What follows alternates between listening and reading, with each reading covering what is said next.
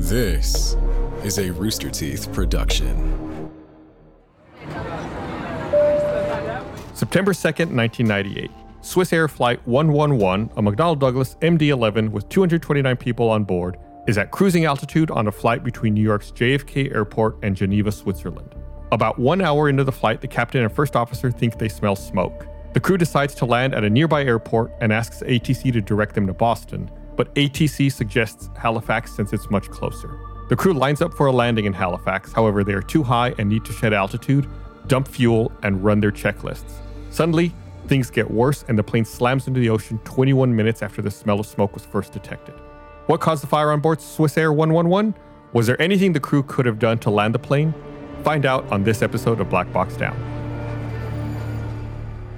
Hello, everyone. Welcome to Black Box Down. It's Gus and Chris. Hello, Chris. Hello. We're here with another episode talking about Swissair Flight 111. I normally would have said 111. I just felt weird saying 111 and then McDonnell Douglas MD 11, but 111, 111. I don't know. I was just getting in my own head about it.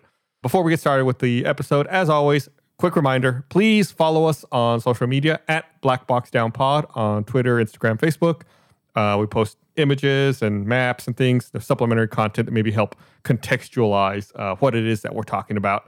And of course, you can check out some of our merch at store.roosterteeth.com by looking for Black Box Down. Got shirts, mugs, bumper sticker, all fine quality products. I'm drinking out of a black box down mug right now, and it makes the coffee more delicious. I thought you were just going to end that sentence with "I'm drinking." I was like, "Chris, are you okay? Everything fine, man?" but back to the incident at hand. Today, we're talking about Swissair Flight 111. Uh, it's an international passenger flight flying from New York City to Geneva, Switzerland, back on September 2nd, 1998. This was a, a, a particularly popular flight with the United Nations since they have you know offices in New York and Geneva. So a lot of diplomats fly on this plane. The flight was crewed by Captain Urs Zimmermann, who was 50 years old with 10,800 hours. Uh, First Officer Stefan Lowe, who was 36 with 4,800 flight hours. Zimmermann sounds like a good name for a pilot. Yeah, good name. The aircraft used in this incident was a seven year old McDonnell Douglas MD 11 with over 36,000 hours. There were 215 passengers and 12 flight attendants on board as well. Uh, the MD 11, just for your own information, is a trijet. It's like a, a more updated version of the DC 10. So it's got Okay. an engine under each wing and an engine in the vertical stabilizer as well, just so you can picture it in your head. Picture created. Saving file. the flight departed from New York at 12:18 a.m. UTC, which was 8:18 p.m. Uh, New York time. Climbed up to 33,000 feet, and then just under an hour later, at about 1:10 a.m. UTC, the pilot started to notice an unusual odor in the cockpit and began to investigate. The crew determined that the smell and smoke was related to the air conditioning system. So, about four minutes later, they make a pan pan transmission to air traffic control and reported that there was smoke in the cockpit and requested an immediate return to a convenient location. And like we mentioned before, pan pan is below a mayday. It's like an emergency, but they're not immediately crashing. You know, they're not Yeah. in danger of crashing right now. So just letting everyone know there's an emergency. We need to land uh, as soon as we can. The pilots actually requested to return to Boston, which was about 300 nautical miles behind them. Air traffic control cleared them to Boston and asked them to descend to 31,000 feet. At 1:15 a.m. UTC, the controller asked if Flight 111 would prefer to go to Halifax because it was closer. It was only about 56 nautical miles to their northeast.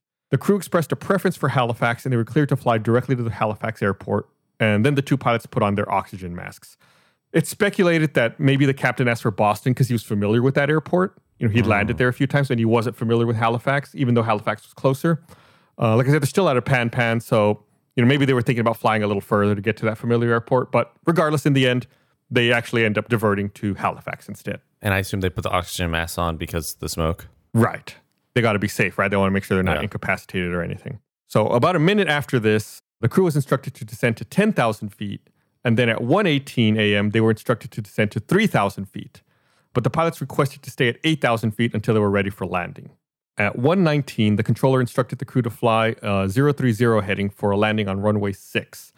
Then advised the crew they were 30 nautical miles away from the runway threshold. So at this point, the flight was still descending and was at an altitude of 21,000 feet. So the crew said they were going to need more than 30 nautical miles, you know, to continue their descent to land. So the flight was instructed to fly a 360 degree heading and the crew began to calculate their weight and agreed they were going to need to dump some fuel. At 121, the controller asked for the number of persons and the amount of fuel on board. The crew replied saying the aircraft had 230 tons of fuel on board and they needed to dump some fuel before landing. But that was actually a mistake. That was the current weight of the plane and not the amount of fuel. They're, so they're just a little distracted. So they're dumping fuel so that they land. So, like, what, why exactly? There's a maximum weight that they should land at just because there's a lot of pressures on the plane when it lands. You know, the coming Okay. down, the, the impact force on the gear, the ability for the brakes and the reverse thrusters to effectively stop the plane. If they're too heavy, it's too much mass to try to slow down on the runway. Okay. So they need to be under a certain weight. Yeah, they had all that fuel because they didn't fly to where Right. supposed to. So, okay. Yeah, they're only an hour into a transatlantic flight, so they have way more fuel than uh, they need. So they got to get rid of that weight. So the controller asked if the pilots could turn to the south to dump that fuel or if they preferred to stay near the airport. The pilots said they would be able to fly south, so they were instructed to fly a 200 degree heading and advised when they were ready to begin the fuel dump. The controller then advised they were about 10 nautical miles from the coast, but still within 25 nautical miles of the airport, and the crew indicated they were descending to 10,000 feet for the fuel dump. At 121, the controller instructed the flight to a heading of 180 degrees and told the crew they had about 15 nautical miles until they reached the coast. The crew acknowledged this and they were advised they were at 10,000 feet. The controller then notified the aircraft they would be about a 25 to 40 nautical miles away from the airport in case they need to get back in a hurry. So they're being, you know, directed away from the airport a little bit to dump their fuel, but they're still really close to it. If they need to, then get back very quickly, 25 to 40 miles. Are they trying to dump the fuel in the ocean or? Right. They're off the coast of Halifax and they're uh, doing their fuel dump out there. Okay. The pilot said, you know, this was fine and they asked to be notified when they could start dumping. 20 seconds after that, the pilots informed the controller they had to fly manually and asked for clearance between 11,000 and 9,000 feet. The controller replied saying they were clear to fly any altitude between 5 and 12,000 feet. And about 20 seconds later, both pilots almost simultaneously declare an emergency, which the controller acknowledged. They said they started to dump fuel and they needed to land immediately. Because at this point, they began to lose electrical power. They were using flashlights in the cabin to try to continue their landing prep. The controller indicated he would get back to them in just a couple of minutes, which the crew acknowledged. And about 20 seconds later, the crew again declared an emergency, which the controller acknowledged. The controller cleared them to dump fuel, and there was no response. Oh no. Yeah, the controller repeated the clearance, and there was no further communication between Flight 111 and the controller. Uh, at about 1.30, observers in the area of St. Margaret's Bay, Nova Scotia, saw a large aircraft fly overhead at a low altitude and heard the sounds of its engines. And about a minute later, several observers heard a sound described as a loud clap. Seismographs in the area recorded in Halifax and Moncton a seismic event at 1:31:18 UTC, which is the time that the aircraft struck the water. The aircraft was destroyed by the impact, and there were no survivors. Uh, the accident occurred in the hours of darkness, and the center of the debris field was on the ocean floor at a depth of about 180 feet. So it hit the ocean real hard. It did. Uh, I believe I read that the impact forces were the equivalent of 350 G when it hit the Oh, water. God. Yeah, which would be you know, incredibly hard. Uh, the aircraft pretty much disintegrated when it hit the water. They went down hard then. Yeah. So then, I mean, it, it seems like it's one of those things where things escalated very quickly, right? They smell smoke. You know, it seems like everything's calm. They're going through their process, their procedure. Then they're like, oh, we're flying manually. We need to land. And then they crash. Oh. So, yeah, the situation went out of control very quickly for them. and they didn't communicate what changed. Well, I think they reported that, you know, they had lost their electrical power. And that, that's when they said they were having to fly manually. Hmm. So the investigation was carried out by the Transportation Safety Board of Canada. And when they began to examine the pieces of debris that they collected, they noticed that there was fire damage.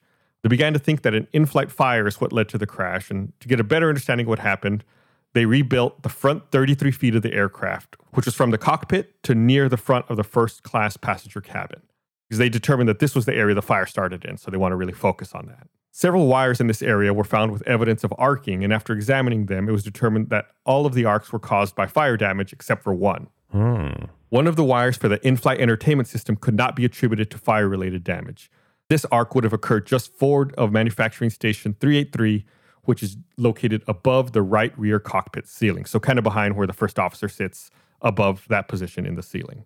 Investigators think that an arcing event in this area would have had potential to ignite the metallicized polyethylene terapha. Ugh, I've been dreading this episode for this word. When to practice it. Please leave that in. Please. Uh, investigators think that an arcing event in this area would have the potential to ignite the metallized polyethylene terephthalate, which was the insulation blankets. That's a huge mouthful. Um, I'm going to have to say it a few more times in this episode, so I'm going to practice right now. Metallized polyethylene terephthalate. We're just going to call it MPET going forward.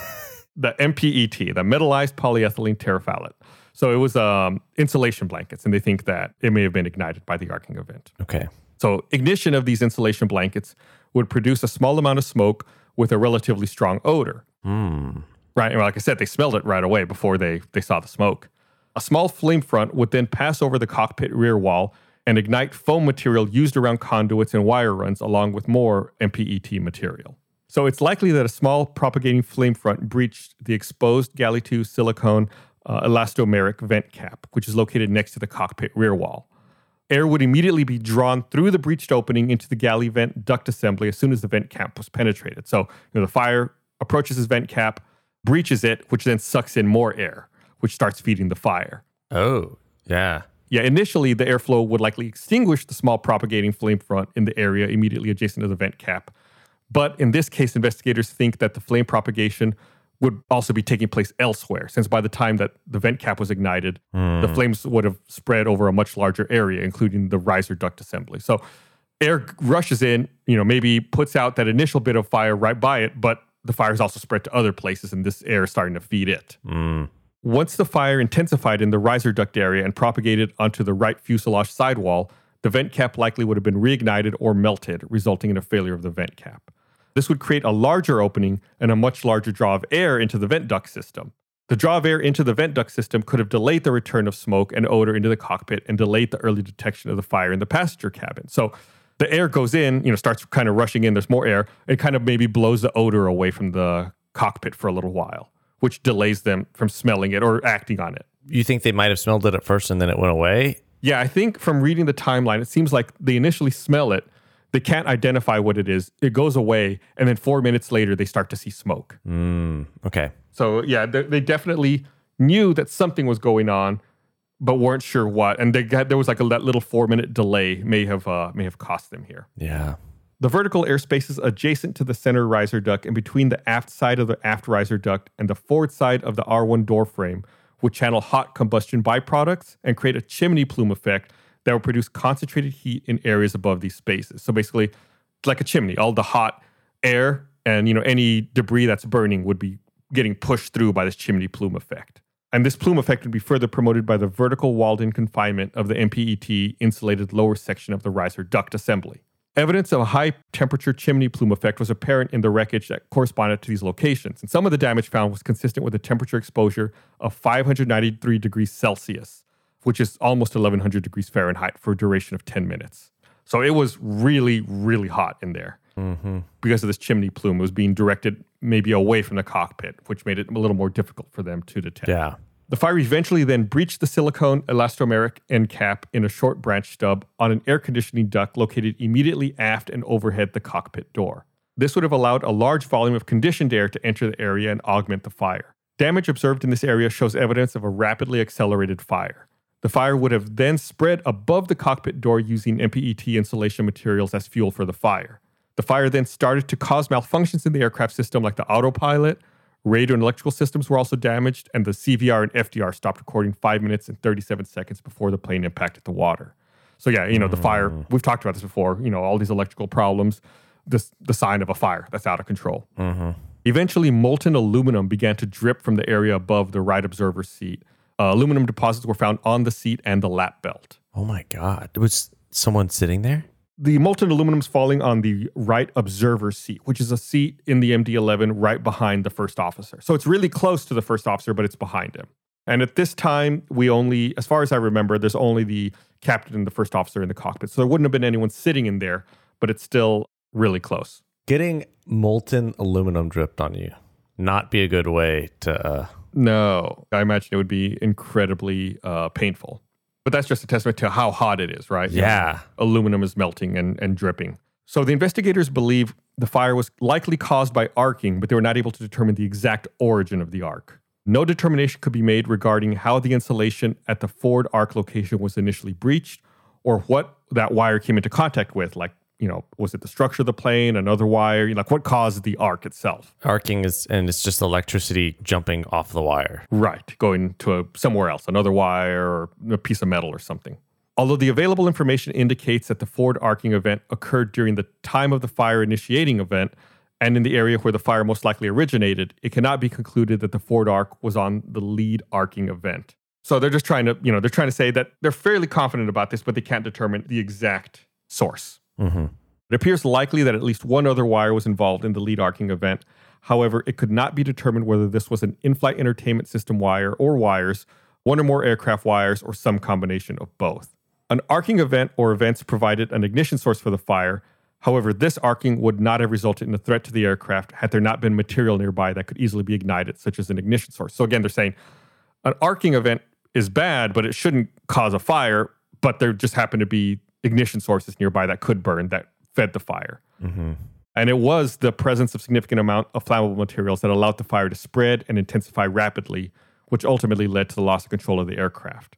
Testing during the investigation showed that several materials located in the area were flammable, especially the MPET covering material on the insulation blankets. I like you use the acronym now. yeah, MPET. I'm not. I, I I can't keep saying that. Metallized polyethylene It's a word that's not meant to be said. No, there's a ph and a th back to back in that terephthalate. Yeah. So the investigators say that the most significant deficiency in the chain of events that resulted in this crash was the presence of flammable material that allowed the fire to ignite and propagate, which makes sense. Yeah, because insulation. I've been I've been doing looking into insulation recently, and it's not supposed to be flammable. like Yeah, you wouldn't think it would be. like it's supposed to be flame resistant because it's like otherwise everything burns down. Right. I'm trying to picture what this looks like, right? And I think in my mind, what this is, is the MPET is not necessarily the insulation itself. It's like a, a protective blanket that's covering the insulation. Protective blanket that's flammable. Yes. it's like a, a metallic, kind of like a, like a mylar balloon, like a shiny, thin Mhm. metal. Okay. But it's kind of plasticky almost. I think that's a very similar composition that we're dealing with here, like a metallized version of that. Okay. So the certification testing procedures mandated under flammability standards that existed at the time of the occurrence were not sufficiently stringent or comprehensive to adequately represent the full range of potential ignition sources, nor did the testing procedures replicate the behavior of the materials when installed in combination or in various locations and orientations as they are found in typical aircraft installations and realistic operating environments. The lack of adequate standards allowed materials to be approved for use in aircraft even though they could be ignited and propagate flames. Two primary factors shaped the flammability standards in place at the time of the occurrence. So this is answering the question you asked, like, why would they put something flammable in there? It doesn't make Uh-huh. any sense. So I'm going to read over the two factors that shaped these uh, standards at the time.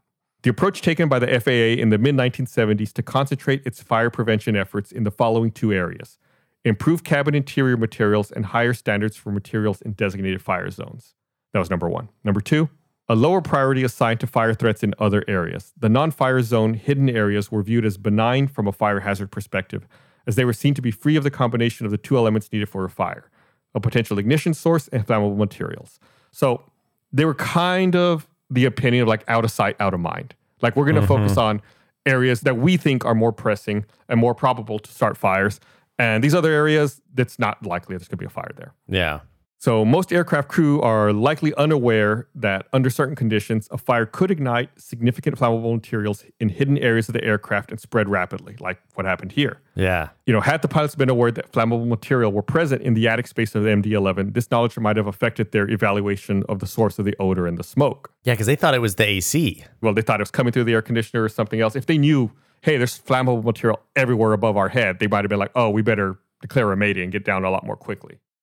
It's 2021, which means there are so many new ways to diversify your portfolio. You've got stocks, bonds, mutual funds, maybe some Dogecoin you bought as a joke. But what about private real estate? Studies have shown that portfolios that include private real estate generally deliver a better risk adjustment return with more annual income and lower volatility. With Fundrise, you can now get into investing in private real estate because they provide access to all investors on an easy to use platform. Whether you're looking to add stable cash flow or long term growth, Fundrise makes investing in private real estate as easy as investing in stocks, bonds, or mutual funds. Fundrise's team of real estate professionals carefully vets and actively manages their real estate projects. You can track your portfolio's performance and watch as properties across the country are acquired, improved, and operated via dynamic asset updates. So see for yourself how 150,000 investors have built a better portfolio with private real estate. It takes just a few minutes to get started. Go to fundrise.com slash blackboxdown today. That's F-U-N-D-R-I-S-E dot com slash blackboxdown. Fundrise.com slash blackboxdown. You're about to hear a preview of the Jordan Harbinger Show with the world's best counterfeiter. How long does it take to print $250 million? Five months. It needs to be worthwhile. It's going to need to be perfect. 12,500 kilos or over eight Toyota Camrys or six Ford F 150s. That is multiple metric sh- tons of cash. You must have been stoked, man, because you knew you were going to put $20 bills all over all of that and then just never work again. Yes. By design, there are people specifically looking for you all the time. This is all they do. You can tell them whatever you want. They're not dummies. I mean, this is as high as it goes. This is top of the line. For more on how Frank Bourassa printed his own fortune and got away with it, check out episode 488 on The Jordan Harbinger Show, anywhere you get your podcasts. So there's some findings as to causes and contributing factors. One of these that I'm going to read, I'm going to spend a little extra time talking on because um, it's very likely that one of these was the reason that the fire started. But I'll, I'll focus on that here in just a bit. Aircraft certification standards for material flammability were inadequate in that they allowed the use of materials that could be ignited and sustain or propagate fire. Consequently, flammable material propagated a fire that started above the ceiling on the right side of the cockpit near the cockpit rear wall.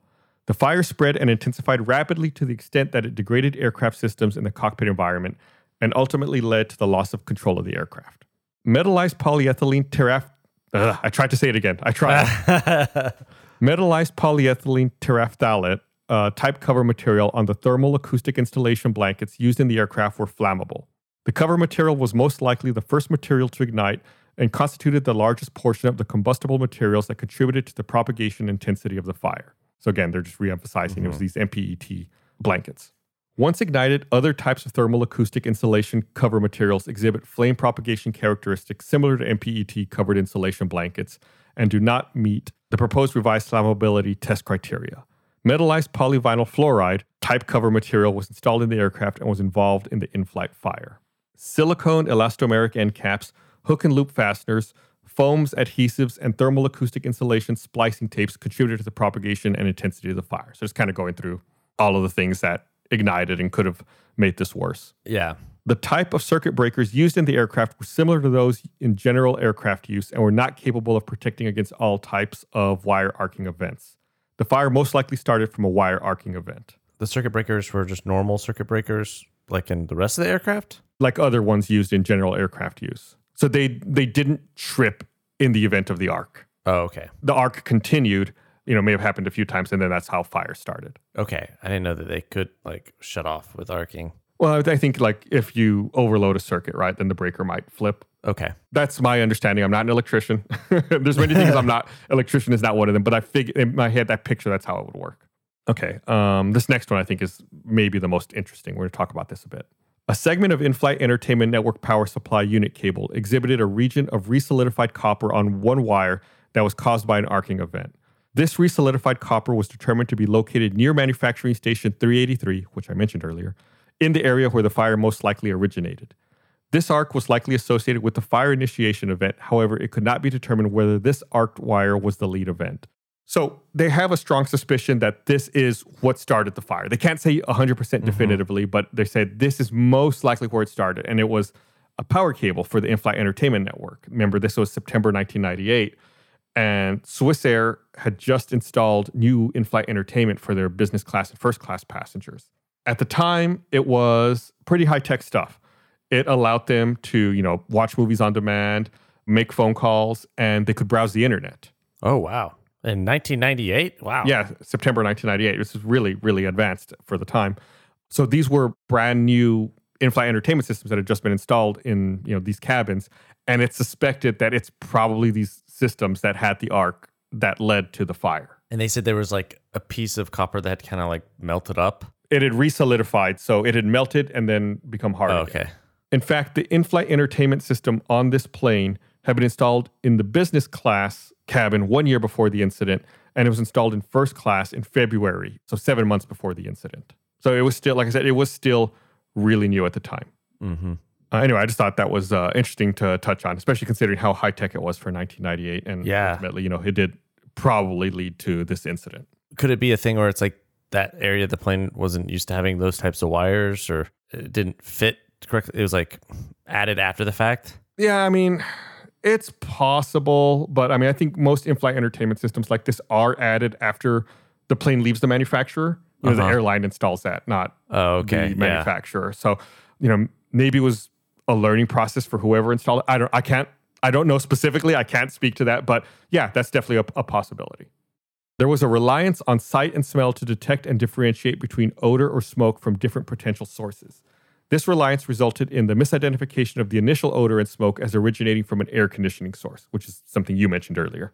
There was no integrated in flight firefighting plan in place for the accident aircraft, nor was there a plan required by regulation. Therefore, the aircraft crew did not have procedures or training directing them to aggressively attempt to locate and eliminate the source of the smoke and to expedite their preparations for a possible emergency landing. In the absence of such a firefighting plan, they concentrated on preparing the aircraft for the diversion landing. So, again, they just didn't treat it as aggressively as they should have, as aggressively as it would be treated nowadays. You know, regulations Mm-hmm. changed. In fact, I read a little bit of trivia about this that for the situation they were going through, the checklist that they would have to go through uh, in order to land, once they determined this was what they were going to do, just running through the checklist alone would take between 20 and 30 minutes. Whoa. So obviously, it's way too long for an emergency like this. Yeah. We're going to talk about this down the road, but one of the things that changed because this is optimization of these checklists. Yeah. That one flight that we talked about that had the fire in the cargo bin. The ValuJet. Yeah. When was that? So the ValuJet incident you're talking about, where the oxygen generators ignited in the cargo hold, that was in May of 1996. So about two years before this incident. Okay. So fires were a problem in the 90s. Yeah, definitely. And you know, we like we talked about on that one, that was because it was in a sealed off cargo hold with no oxygen, but it was oxygen generators in there, so they were feeding the fire. So normally a fire wouldn't have been a problem in there, but it was. So two different reasons for fires that bring down a plane, but still, in the end, you know, these are avoidable accidents. Neither they should have crashed. So the next uh, next one here, there is no requirement that a fire-induced failure be considered when completing the system safety analysis required for certification. The fire-related failure of silicone elastomeric end caps installed on air conditioning ducts resulted in the addition of a continuous supply of conditioned air that contributed to the propagation and intensity of the fire. The loss of primary flight displays and lack of outside visual references forced the pilots to be reliant on the standby instruments for at least some portion of the last minutes of the flight. In the deteriorating cockpit environment, the positioning and small size of these instruments would have made it difficult for the pilots to transition to their use and to continue to maintain the proper spatial orientation of the aircraft. So, like I said, you know, they had to bust out flashlights and use backup instruments because they lost their electrical power. Yeah. That's that's rough. In the last minutes of the flight, the electronic navigation equipment and communications radios stopped operating, leaving the pilots with no accurate means of establishing their geographic position, navigating to the airport, and communicating with air traffic control. Examination of several MD 11 aircraft revealed various wiring discrepancies that had the potential to result in wire arcing. Other agencies have found similar discrepancies in other aircraft types. Such discrepancies reflect a shortfall within the aviation industry in wire installation, maintenance, and inspection procedures. This is a really big deal. I feel like we've talked mm-hmm. about this a couple of times, like how wires are run through a plane and the need for them to be Yeah. separated. Like we've talked about this, like high voltage arcing to low voltage lines, and you know we've talked about numerous ways that this can go wrong. And then the last one here: actions by the flight crew in preparing the aircraft for landing, including their decisions to have the passenger cabin ready for landing and to dump fuel, were consistent with being unaware that an onboard fire was propagating. So there was some action taken uh, by the time that the report for this was published. Uh, the team inspected several MD-11 aircraft in order to identify potential areas of arcing or sources of heat generation. These inspections yielded wiring discrepancies that included chafed, cut, and cracked wires, which you don't want. Inconsistencies in wire and wire bundle routing were also discovered, which raised concerns about the overall integrity of the MD-11's wiring system.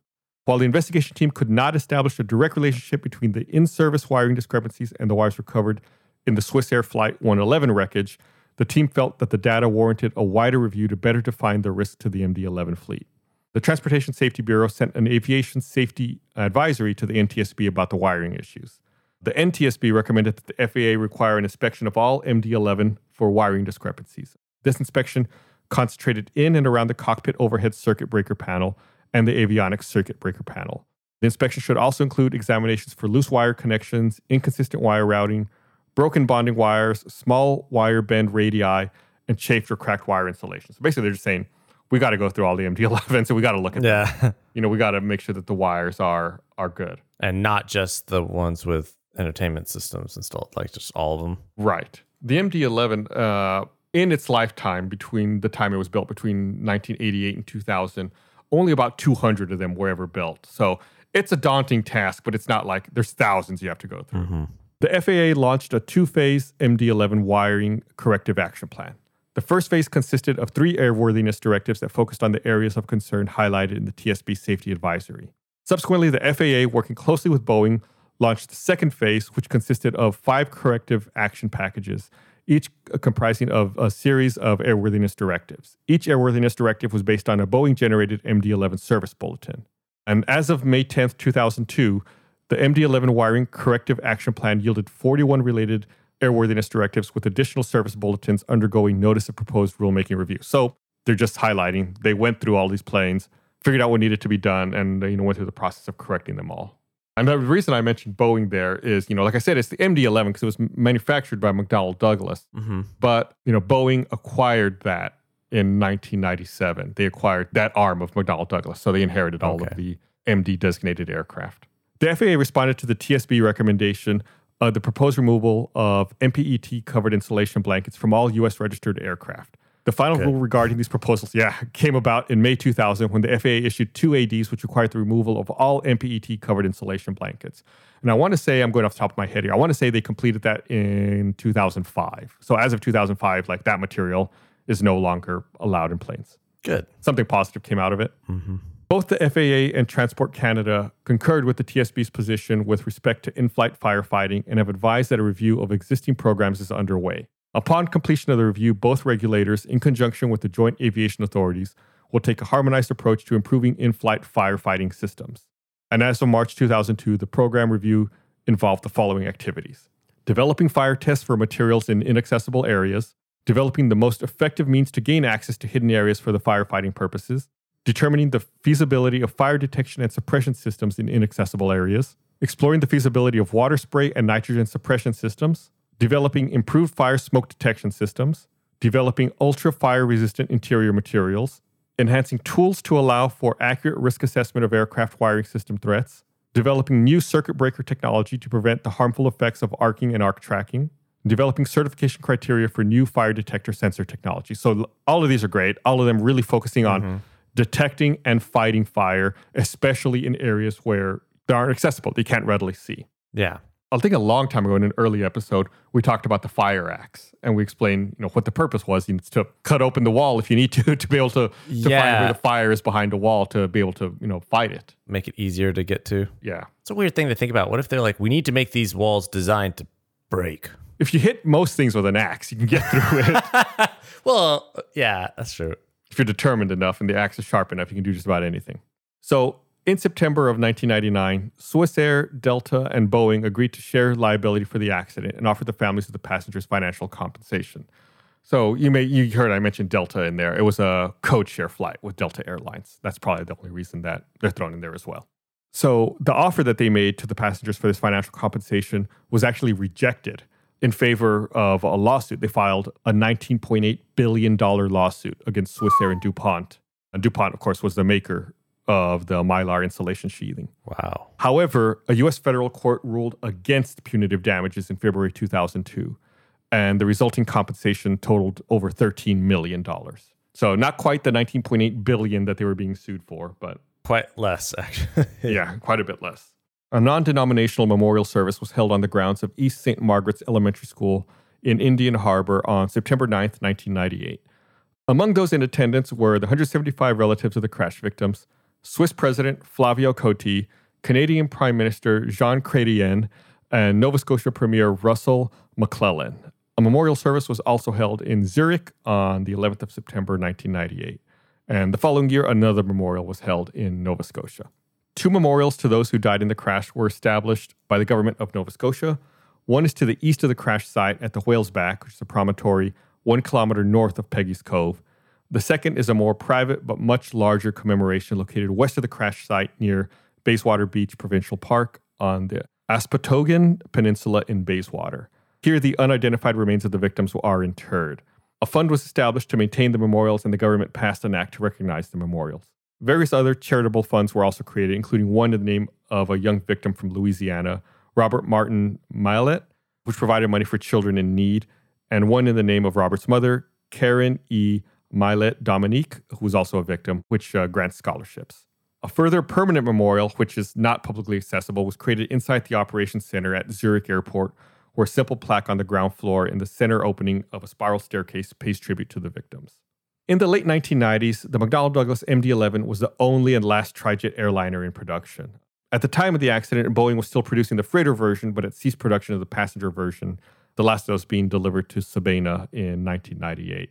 So, like I said, there were never a ton of these that were made, Mm-hmm. uh, and you know, even by this point, it was already kind of being phased out. This particular crash for Flight 111 was a severe blow to Swissair, particularly as the in-flight entertainment system that was blamed for causing the accident had been installed in the aircraft to attract more passengers because yeah. they were having financial difficulties. So this was like part of their plan to try to attract customers, and it didn't go right. Swissair actually went bankrupt shortly after September 11th attacks in 2001. You know, and that event really caused a lot of disruption in the aviation industry, and Swissair went under as a result of it. Also, a little bit of um, an interesting footnote: two paintings by Pablo Picasso were on board and were destroyed in the accident. Whoa. Yeah, uh, and that's about it for Swissair Flight 111, a flight where there was an onboard fire and the crew detected it, and there was actually enough time for them to get the plane on the ground, but just for a combination of reasons, they they didn't make it. You know, there was if they had expedited, they could have landed in Halifax. Mm-hmm. You know, they were maybe a little high. If they'd come in a little, it- it's all armchair, you know, piloting Yeah. though, right? It's like saying, oh, they should have come in faster. They should have come in lower. They should have, you know, not worried about dumping their fuel so much, but they're going by their checklist. Their really long checklist also, and you know, they just didn't realize how dire of a situation they were in until it was too late. Yeah.